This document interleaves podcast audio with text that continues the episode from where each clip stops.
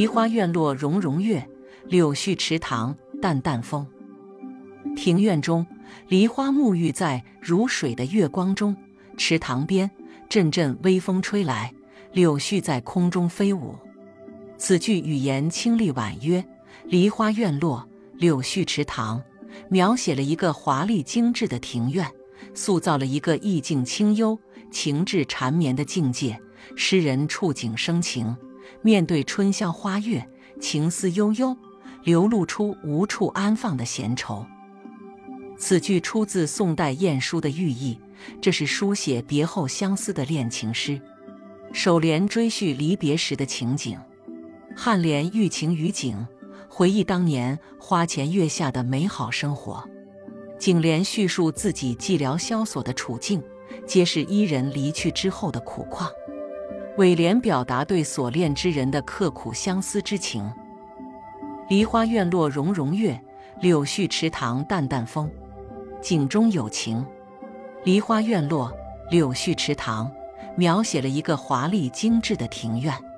宋葛立方说，此自然有富贵气，反映出诗人的高贵身份。融融月，淡淡风，是诗人着意渲染的自然景象。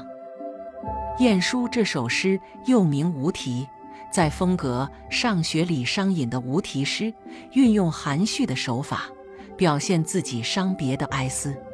诗在表现上，则将思想藏在诗的深处，通过景语来表达，然后在景语中注入强烈的主观色彩，这样诗便显得幽迷怨旷。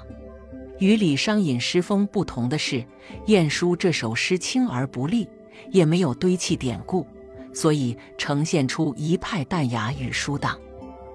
晏殊九百九十一年至一零五五年二月二十七日，字同书，抚州临川文港乡（今南昌进贤县）人，北宋前期政治家、婉约派词人，与欧阳修并称“晏欧”。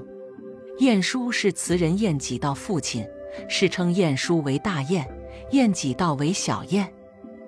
晏殊自幼聪颖，七岁能文，十四岁时景德初年因宰相张之白推荐，以神童召试，复试时进行了诗赋论的考核，晏殊称臣常思习此赋，请示他题。宋真宗认为他很诚实，赞赏有加，被朝廷赐同进士出身，之后到秘书省做正字，及后累迁太常寺奉礼郎、光禄寺丞等，并成为当时太子赵祯及后宋仁宗的太子舍人。宋仁宗继位后，晋又建议大夫兼侍读学士，后官生礼部侍郎知审官院，迁枢密副使。任枢密副使间，曾因发怒以朝户撞折自己侍从的门牙而被弹劾。晏殊性刚简，自奉清简，好宴饮，能剑拔人才，号称贤相。王安石、范仲淹、欧阳修均出其门下，他亦培养了不少日后官拜宰相的人才，如韩琦自仁宗始任历三朝宰相，晏殊女婿复辟后亦官拜宰相。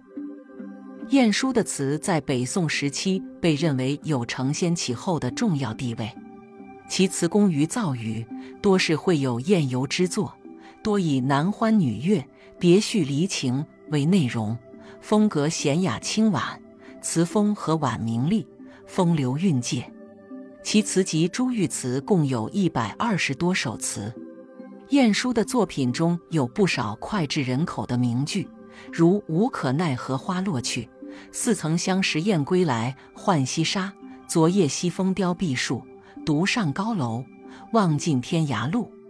蝶恋花，红笺小字，说尽平生意，鸿雁在云，鱼在水，惆怅此情难寄。清平乐，劝君莫作独醒人，烂醉花间应有数。木兰花，凭高木断，鸿雁来时，无限思量，诉衷情等等，不可胜数。晏殊寓意：有笔香车不再逢，霞云无几任西东。梨花院落融融月，柳絮池塘淡淡风。几日寂寥伤酒后，一番萧索尽烟中。余书欲寄何由达？谁远山长处处同。